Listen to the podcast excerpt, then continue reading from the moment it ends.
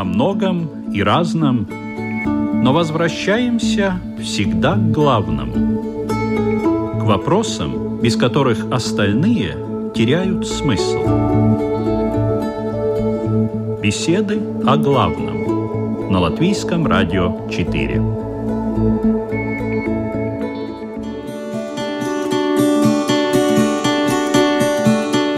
Здравствуйте, уважаемые радиослушатели! В эфире ведущая программы «Беседы о главном» Людмила Вавинская. Всем известна такая фраза «Возлюби ближнего, как самого себя». Но что значит «любить себя»? Не скатываемся ли мы в этой любви к эгоизму и всем вытекающим отсюда последствиям? Почему считается, что человек любит себя какой-то идеальной или вполне подходящей любовью, чтобы также любить и других? Почему считается, что человек не сделает себе ничего плохого ради своей любви к себе? Ну вот такие неоднозначные тезисы, спорные. Давайте разбираться. Сегодня в «Беседах о главном» тема такая – эгоизм и альтруизм. Как надо любить себя, чтобы любить других? И в обсуждении участвуют раввин Исраэль Айзеншарф. Добрый день. Добрый день. И имам Ибрагим. Здравствуйте. Мир вам. Салам алейкум. И мы начинаем.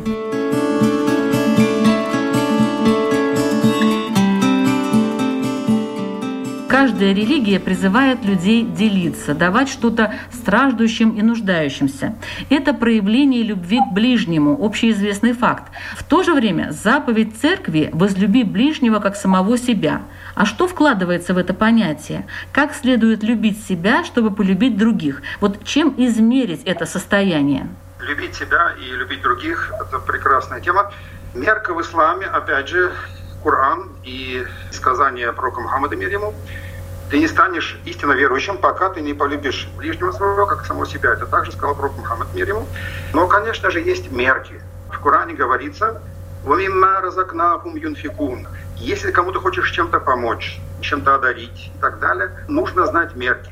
Например, я не могу помочь больше, чем мои возможности, если это идет речь о материальном. То есть дать кому-то милостыню, а потом самому идти попрошайничать. Разум присутствует в исламе, и это нужно, конечно же, учитывать. А что по этому поводу говорит иудаизм? А иудаизм говорит, что заповедь о любви к ближнему впервые прозвучала в Торе, которая раньше других текстов оказалась канонизирована, естественно. И поскольку иудаизм раньше и христианства, и ислама, то здесь уместно, на мой взгляд, уточнить перевод. Буквально «полюби ближнего своего, потому что он как ты». А перевод «полюби ближнего своего, как самого себя» — это перевод неправильный. Оригинал звучит так: «полюби ближнего своего, потому что он как ты». А что значит «он как ты»? А это значит, что его душа точно так же сотворена Богом, как и твоя душа. И папа с мамой определяют наше тело. А вот с точки зрения Бога мы друг другу братья и сестры. И разницы принципиальной между нами нет. Поэтому для того, чтобы в действительности помочь другому человеку, нужно, во-первых, научиться любить себя. Во-вторых, уважать как минимум другого человека и пытаться помочь ему в том, что ему надо.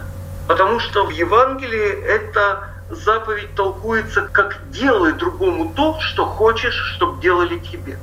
Это позитивная заповедь, но мы не знаем, что надо своему ближнему, поэтому можем ошибиться. А ее объясняют в иудаизме как «не делай другому то, что не хочешь, чтобы делали тебе».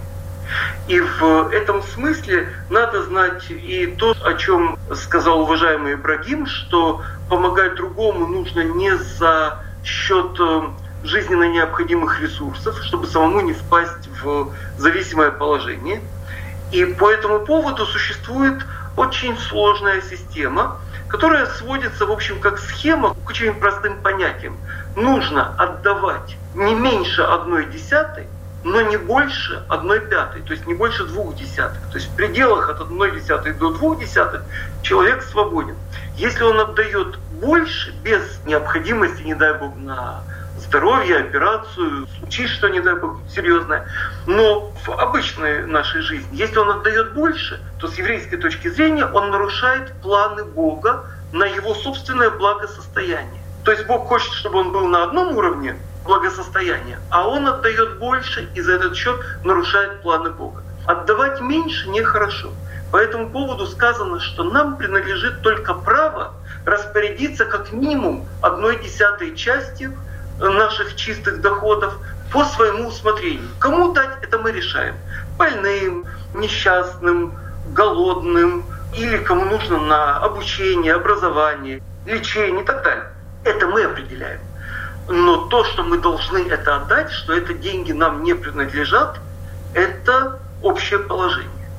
И в этом смысле, я думаю, уместно напомнить о том, что и мы нуждаемся в милосердии Бога. И Бог сказал: испытайте меня, испытайте. Не оскудеет рука дающего. То есть тот, кто дает, не обеднеет, если он дает правильно и в меру. И поэтому он говорит: испытайте меня, и вы увидите, что ваше положение не ухудшится. Это очень хороший метод. И таким образом, когда сказано, что человек создан по образу и подобию Бога, то понятно, что речь не идет, не дай Бог, об изображении или статуе, или каких-то качествах жестких, а речь идет о его способности поддерживать этот мир, о том, чтобы быть ему помощником в этом мире. И таким образом мы становимся, понятно, не в один ряд с Богом, но мы становимся напарниками, соратниками, партнерами в деле поддержания этого мира. Это очень высоко. Ну и... вот смотрите, человек должен давать, и это означает любовь. На иврите, вообще-то, в самых ранних формах иврита, отдавать и любить — это одно слово. Имеется в виду, что отдавать с радостью и бескорыстно, с радостью от того, что человек принимает. А как в исламе? Я тоже сейчас слушаю этот разговор, и мне пришло на ум, почему же мы перешли сразу на материальное. Практически, конечно же, мы живем в мире материи, и человеку, если кто-то ему помогает, он становится ее слугой. Если даже такая поговорка: человек — слуга подарка. То есть, когда кто-то мне в чем-то помогает, автоматически я чувствую уважение, симпатию, благодарность и так далее. А тем паче, когда Бог, я знаю, что Он спасает и меня, и моих любимых на вечность, подарит нам рай и так далее, тогда автоматически человек, такое создание, он связан со всем этим миром. И радость моих близких, которые тоже будут спасены или одарены, автоматически я радуюсь этой радостью. И наоборот, болью и переживанием моих близких я тоже чувствую это сострадание и боль. То есть материя, духовность, они очень близко. Поэтому, конечно же, одаривание, помощь и так далее, я думаю, они уместны здесь. В исламе это, конечно же, тоже имеет смысл. И если человек не любит кого-то, то, конечно же, и материально он ему помогать не будет. Точно так же, взяв из этого, если Бог бы меня не любил, Он бы не одарил меня всеми этими красотами, начиная от возможности видеть, слышать, радоваться, любить и так далее, желать. Даже само желание доказывает то, что есть ответ на твою просьбу, на твое желание. Например, самое великое желание человека — не умирать, то есть жить вечно. Конечно же, как голод является доказательством пищи в моем желудке, да, и голод доказывает, есть пища, точно так же желание не умирать есть доказательство, что есть вечность. Поэтому эти две вещи, скажем, духовная любовь, уважение, взаимопомощь, самопожертвование и материальная помощь, они идут очень близко.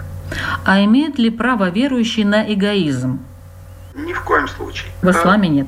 Нет, абсолютно. Потому что две противоположные вещи.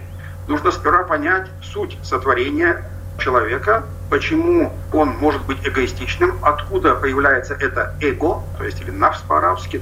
Это инструмент, получающий наслаждение, это одна функция его. Второе — это инструмент познания Творца. Опять же, было упомянуто в начале уважаемым собеседником, что человек создали по образу и подобию Бога. Но это ни в коем случае, как мы опять же и в исламе подтверждаем, не там дедушка там с бородой, там какой-то там, я не знаю, там с палочкой и так далее. Нет.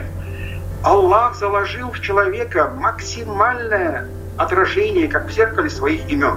То есть, как я могу построить этот дом, так и он строитель всей вселенной. Как я могу кого-то угостить, подарить, наказать и так далее. Это все эпитеты и качества Творца, которые в нас, как в зеркале, отражаются.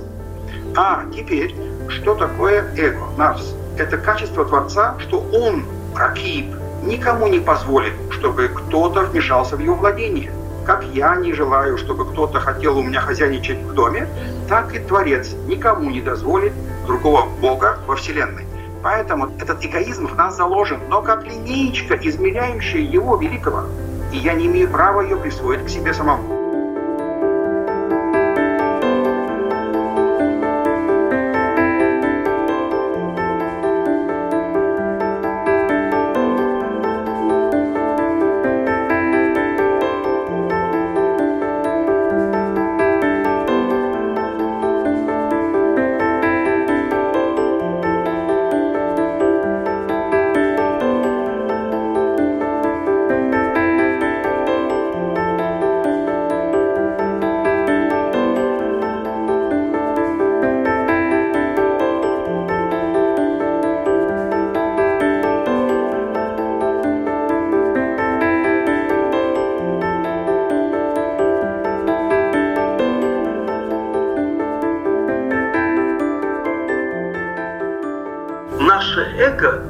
Это способ понять величие Бога.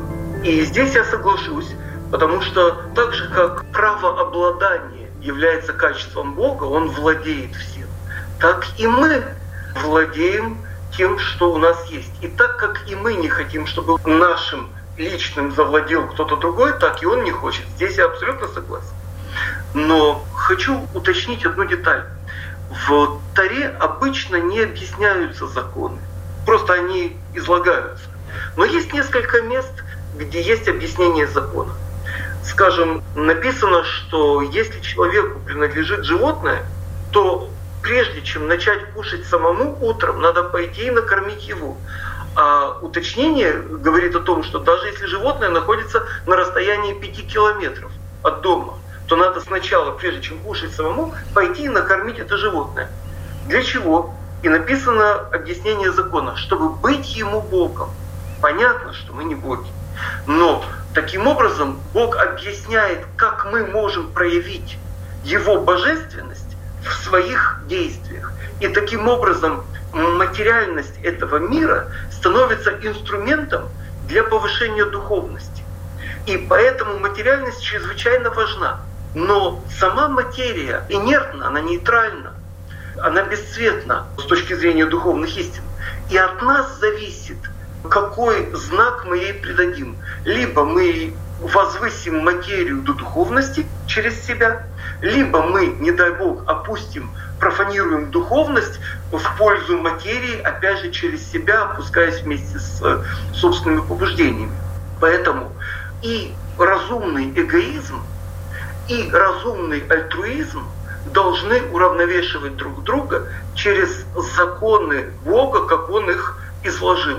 Евреям в одном объеме, не евреям в другом объеме, но предполагается, что человечество — это единый организм, и поэтому в разной степени, но все должны так или иначе следовать этике Бога, как она изложена. Такой вопрос. А нужно ли любить, как себя, заведомо злых людей, преступников, мучителей каких-нибудь, ну, в общем, людей нехороших?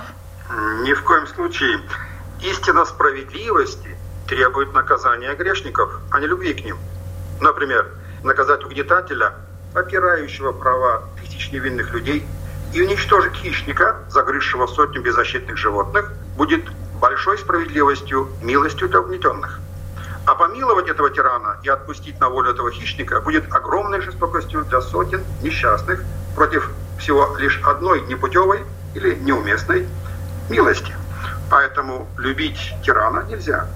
Хорошо, но а как тогда относиться к другим, любя и так далее? Вот в христианстве, например, там вообще-то и преступников считают, что надо любить, и через любовь их как-то исправлять. У вас это все очень строго? Нет, конечно же, как в начале нашей дискуссии было упомянуто, любить человека ближнего, по идее, как раз-таки, как и в Торе, так и в исламе, они очень похожи. То есть я обязан любить и уважать соседа в первую очередь, потому что он такой же, как я, гость Бога на этой земле. Поэтому то, что не нравится мне, нельзя тем самым делать другому. Поэтому как гостью Бога и ответственностью веры в Бога я обязан ему объяснять законы, я обязан ему пытаться помочь спастись ему на вечность, но если он после всех напоминаний не образумится и вредит другим людям, я обязан его буду пресечь. А что в иудаизме по этому поводу говорится? В иудаизме у этого мнения уважаемого Ибрагима, которое я услышал, есть любопытная иллюстрация. В рассказе о первом царе евреев, царе Шауле, говорится в качестве комментария к его разного рода действиям, говорится так, что милосердный к жестоким оказывается жестоким по отношению к милосердным. Царь Шауль по своему милосердию помиловал злейшего врага Израиля, который планировал уничтожение вообще всех евреев. И он его помиловал, проявил к нему сострадание. И таким образом его действие вызвало целый каскад других жестоких и несправедливых по отношению к евреям действий, и таким образом его милосердие оказалось жестокостью по отношению к милосердию. Поэтому соображения любви и милосердия должны уравновешиваться строгостью и логикой. Потому что пока человек не проявил вражды, неприязни, агрессии, несправедливости, презумпция невиновности требует от нас заранее авансировать ему и уважение, и любовь, и признание. Если же он, очевидно, повел себя как монстр тяжелый, к сожалению, такие примеры такого есть, то, опять же, соображение милосердия требует ограничить его действия любым способом. Более того, это считается проявлением любви к его же собственной душе, которую мы спасли от многочисленных дополнительных прегрешений. Но только в том случае, если человек уже доказал свою враждебность. А вот сейчас такая ситуация, вы, наверное, знаете, в мире происходит. Все вспомнили про расизм, даже уничтожаются какие-то памятники. Очень, кстати, старые памятники, там сотни лет прошли с тех пор, как человек этот жил, что там делал. И памятники были поставлены совсем не по этому поводу, а по другим достижениям и успехам, и открытиям, которые совершил тот самый человек. Но, тем не менее, памятники уничтожаются. И вот это отношение, это любовь к людям, которые другие, другие люди. По разным причинам они другие. Цвет кожи у них другой, другая природа у них, может быть, другое воспитание, по-другому они выглядят, по-другому себя ведут. Вот тут как быть с любовью?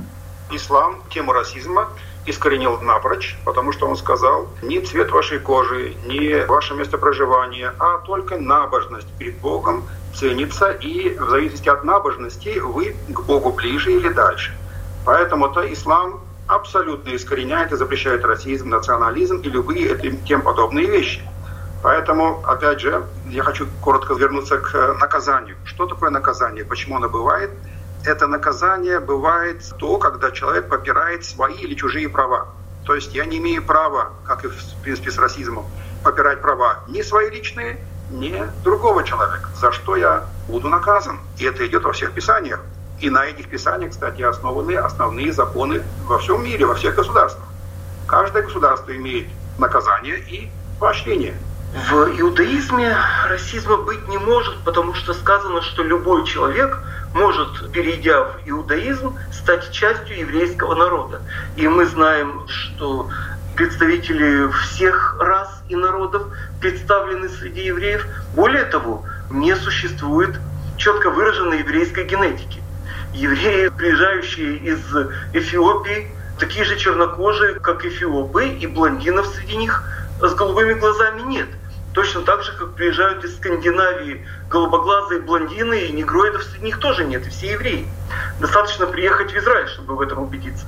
Теперь, что касается проявлений расизма, то способы борьбы с расизмом, которые мы сейчас видим, как раз свидетельствуют в пользу расистов. Потому что если мы видим беснующиеся толпы погромщиков, которые сжигают рестораны, людей, которые ни в чем не виноваты, магазины грабят, избивают по цвету кожи, просто потому, что это сейчас в данном случае оказались белые, то сейчас можно говорить о расизме, но о расизме по отношению к белому населению. И мы видим, сколько белых полицейских погибает от рук чернокожих бандитов, и сколько чернокожих погибает от рук преступных бандитов в полицейских мундирах. Это одна часть. Вторая часть, что вандализм никогда не может быть аргументом в чьем-либо диспуте. То, что сейчас происходит в мире, когда громят памятники, когда борются с историей, когда силой пытаются признать свое мнение навязанное и так далее, доходит до абсурда. И в этом абсурде опасен другой перекос, когда ответом на один абсурд станет другой абсурд. Но абсурд в одну сторону не может быть исправлен абсурдом в другую сторону. Поэтому, если не будет пресечено безобразие, то миру грозит пучина хаоса. Как быть теперь в этой ситуации? И эта ситуация может, как и эпидемия этого ковид девятнадцать, разрастись по всему миру. Это очаг пожара, разрушение легко, как говорится. Поэтому урегулировать очень просто. Нужен общий божественный закон, который должен каждому легко, четко, как дважды два четыре, показать, что можно, что нельзя, коим и является ислам, где черным по белому все основные темы, которые человек может только перед ним предстать, записаны, отрегулированы и очень просты. Но я думаю, что там люди тоже знают, и многие из них следуют исламу и другим религиям. Но однако ж вот, наверное, какая-то общая тенденция. Все побежали, и я побежал. Вот примерно так, скорее всего, это происходит. Ну, хотя что-то, наверное, накопилось. Была какая-то нелюбовь, которая осталась в сердцах людей, и вот столетиями она в них там и копилась, и где-то в уголках, где-то далеко, наверное, это отсутствие любви, это ненависть какая-то. То есть любая ненависть, любое плохое отношение, оно все равно потом скажется. Я к тому это все веду.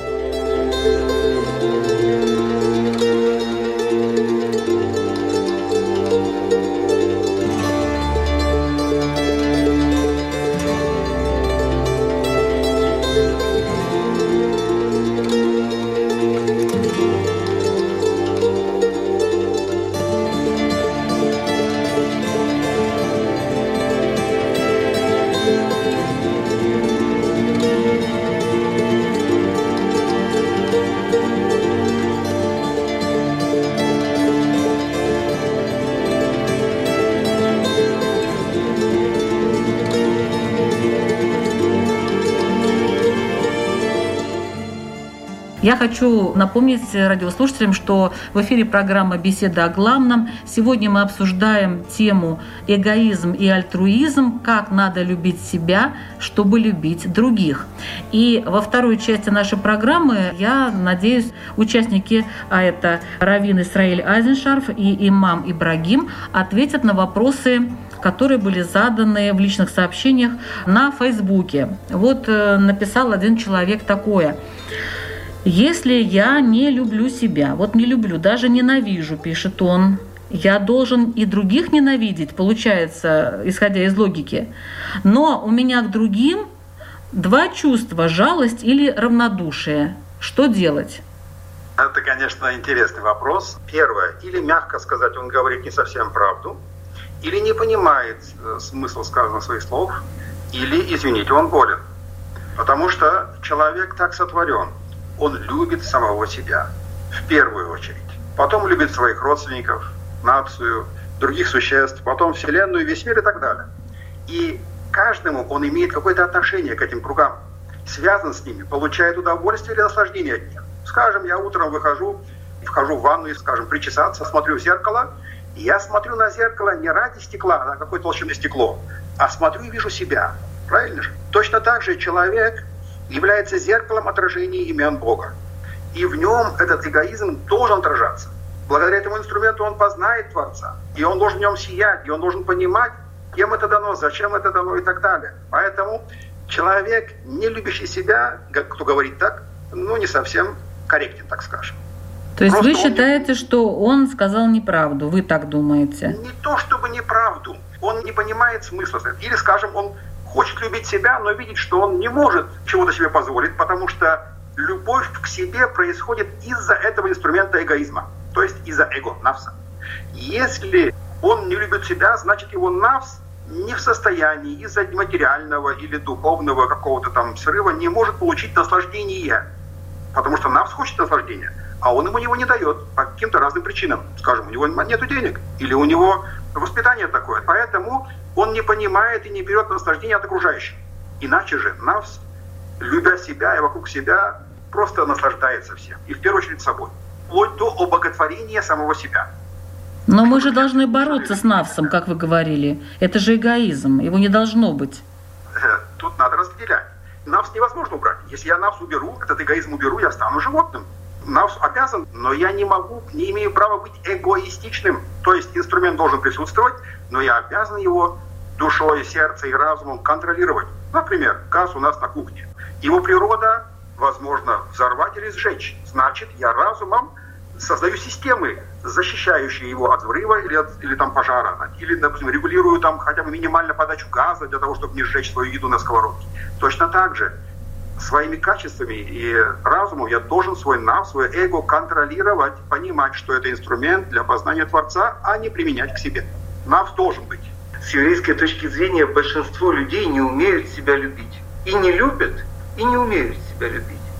Потому что если человек присмотрится к себе настоящему, он увидит, что настоящее «я» человека божественно. И поэтому у этой божественности, проявленной, разумеется, ограниченно по отношению к Богу, естественно, у этой божественности есть проявление. И это проявления, которые могут причинить, не дай Бог, страдания, а могут дать и наслаждение.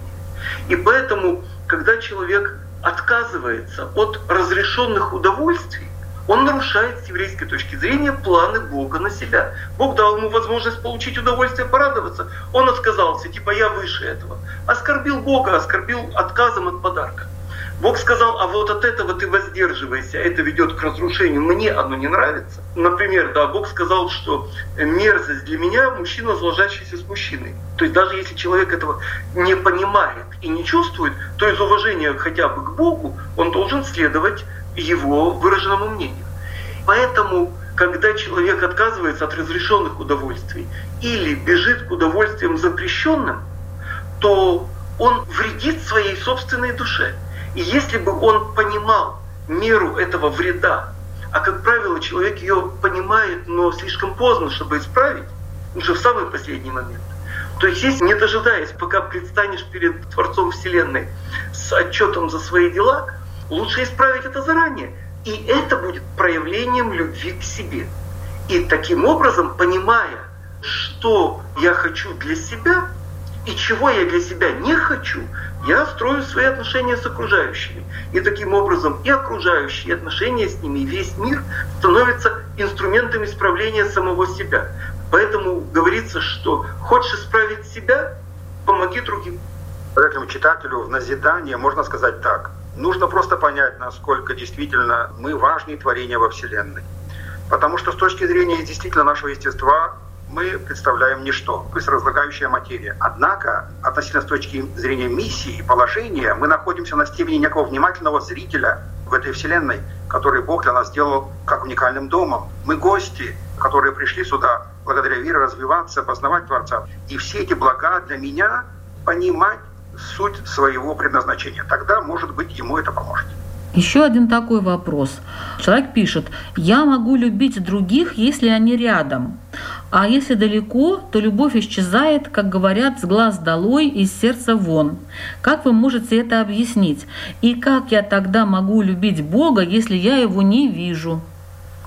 Да, Бога мы не видим, но мы видим его творения, и они ежесекундно даруются и сотворяются, вплоть до дыхания мной, моими легкими воздуха, нежного воздуха, увлажнения моих глаз, когда они моргают, возможности двигаться, биение сердца и так далее. Это равносильно, что, скажем, наслаждаться пирогом своей мамы и не благодаря ей, не думать о ней, что это она испекла, это наподобие того. То есть ежесекундно Бог нам все сотворяет и дает. И Он ближе нам, как сказано в Коране, чем сонная артерия. То есть Он ближе нам самих себя. Поэтому Бог всегда рядом, и его действия мы можем разглядеть. Как любить тех, которые удаленные? Конечно же, это сложнее человеку, потому что, как мы уже сказали, круги, в которых человек имеет свои отношения в этой вселенной, начиная от своего дома, деревни, города, родины и так далее, вплоть до всего мира.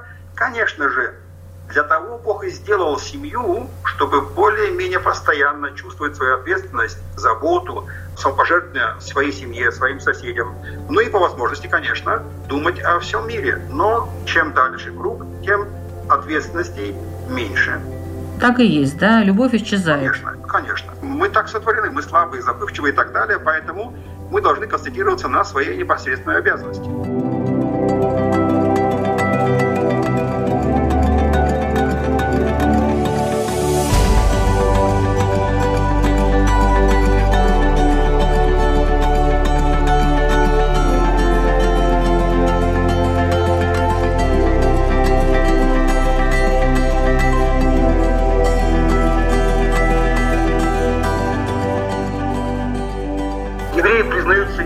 Гостями и созерцателями, а работниками Бога, партнерами в том, что Он сотворил и поддерживает.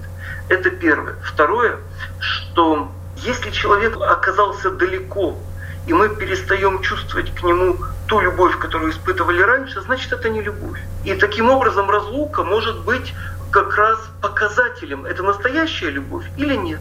И если она исчезает, значит, она не настоящая. Если настоящая, она только усиливается. Поэтому любовь и разлука часто идут рядом.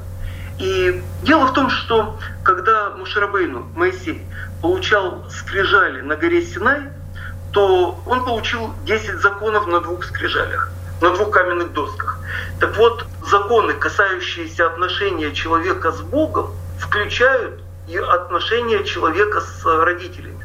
И если мы даже не видим Бога, и не чувствуем, и не понимаем, то в конце концов определяет с еврейской точки зрения все практика наших дел, этическая практика, активная и живая.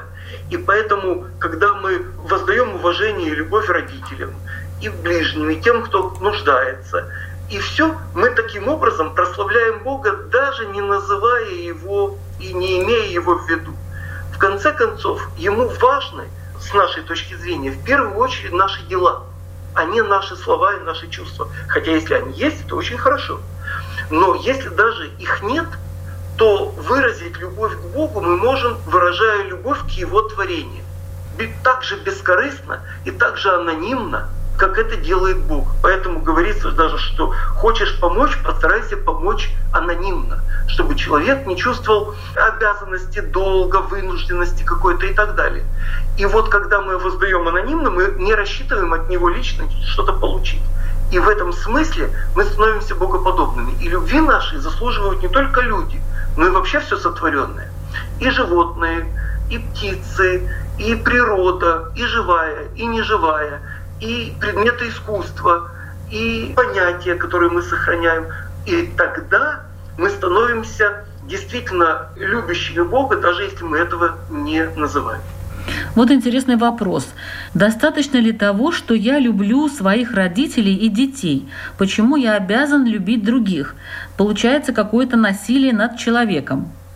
Конечно, тут здесь никого нет насилия. Всевышний от своей щедрости, от своего совершенства заложил вознаграждение, внимание, заложил вознаграждение за служение в само служение и поместил награду за деяния в самих деяниях.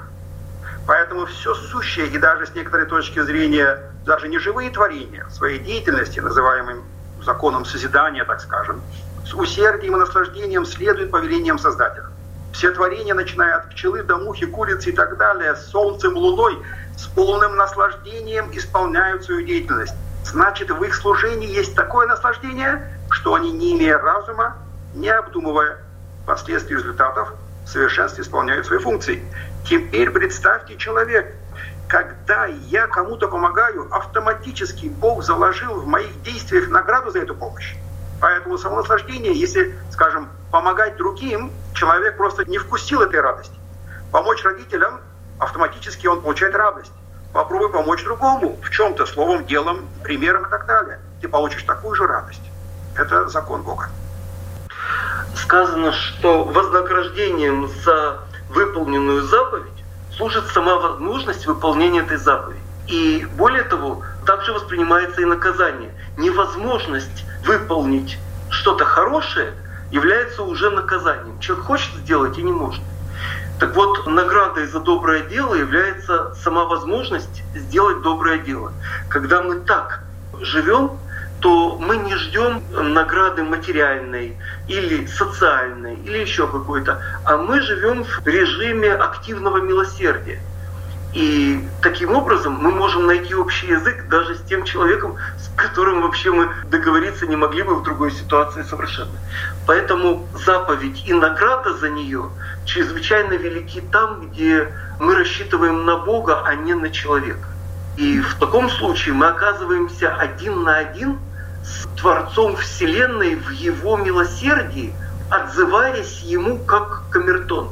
И это помогает нам даже тогда, когда злое начало, у кого его нет, даже нашептывает нам что-то дурное, например. И нет рядом ни полицейских, ни камер, ни свидетелей, ничего в этом мире нам за это не будет.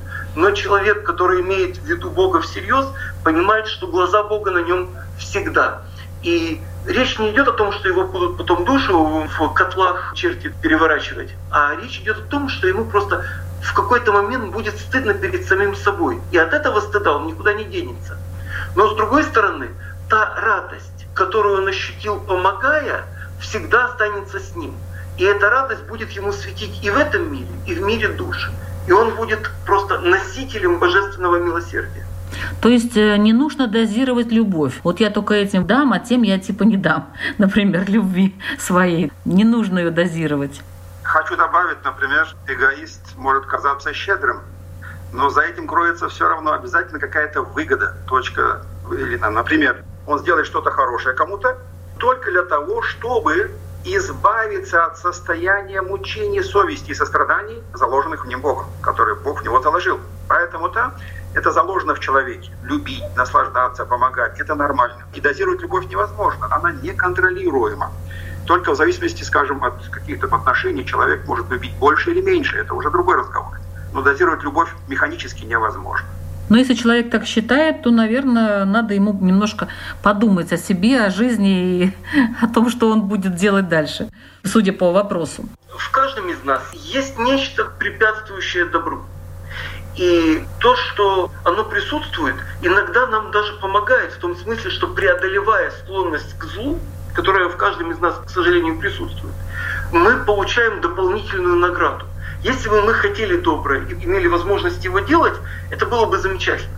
Но если иногда мы даже хотим злого, но понимая, как оно выглядит в глазах Творца и имея это в виду, мы отказываемся от своих злых планов и преодолеваем природу собственного несовершенства, то в таком случае мы получаем дополнительную награду за то, что мы преодолели. Поэтому сказано, что праведники и грешники, когда смотрят на свою жизнь, одни переживают: смотри, был такой соблазн маленький, а я не удержался, а другой говорит: смотри, какая была огромная преграда, я ее преодолел. Вот этот момент дорогого стоит. К нему имеет смысл возвращаться.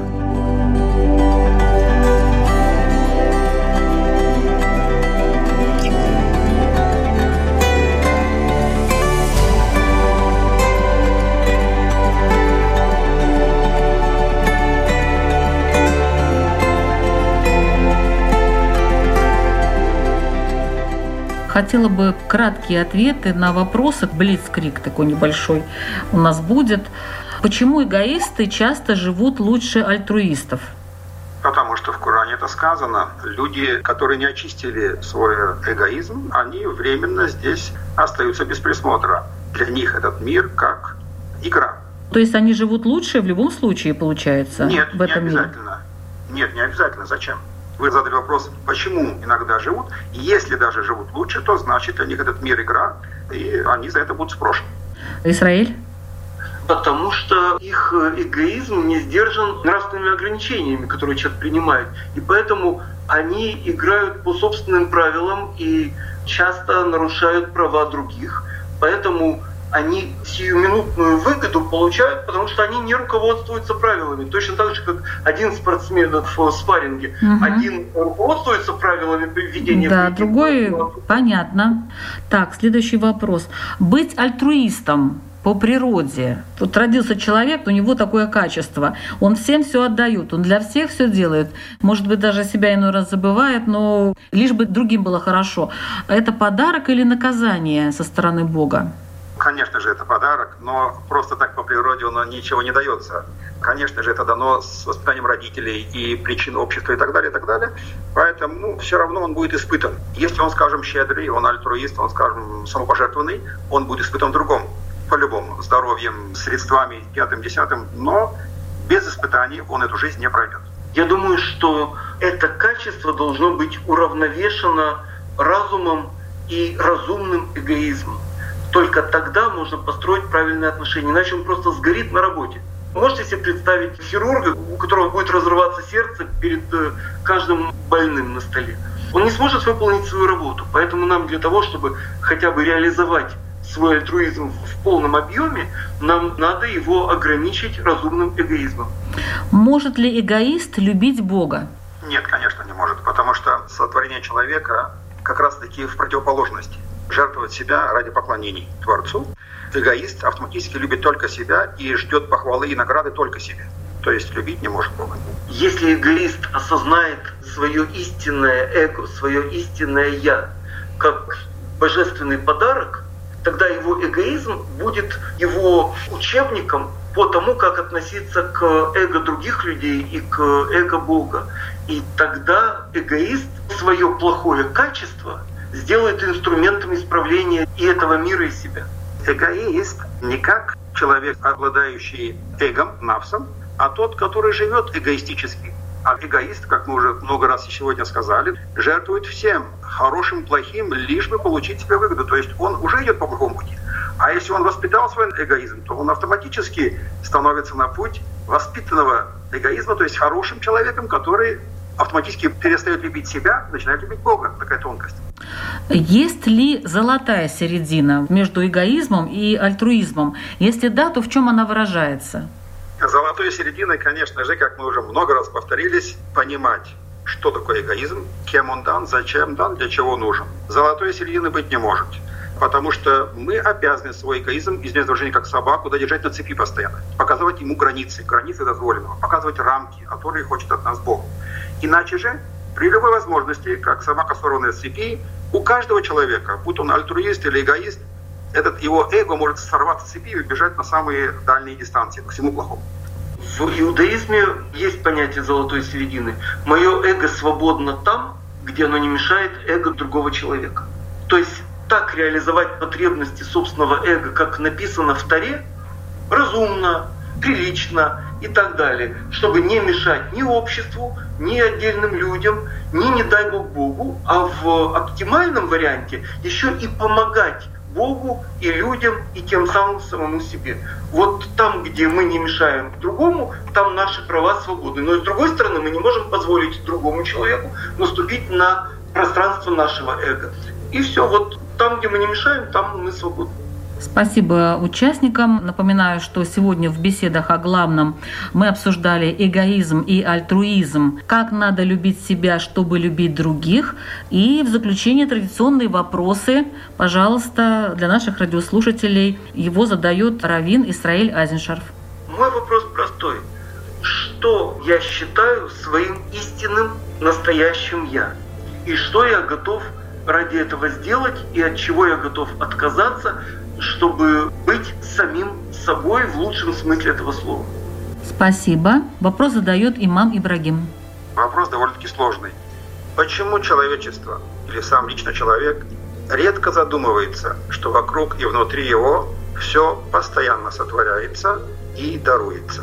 Спасибо нашим участникам и спасибо вам, радиослушатели, за то, что вы принимаете участие активное и задаете свои вопросы. Напомню, что вопросы можно задать на страничке «Беседы о главном» в Фейсбуке. В эфире мы каждую среду в два часа дня на Латвийском радио четыре. Ведущая Людмила Вавинская. Всего доброго.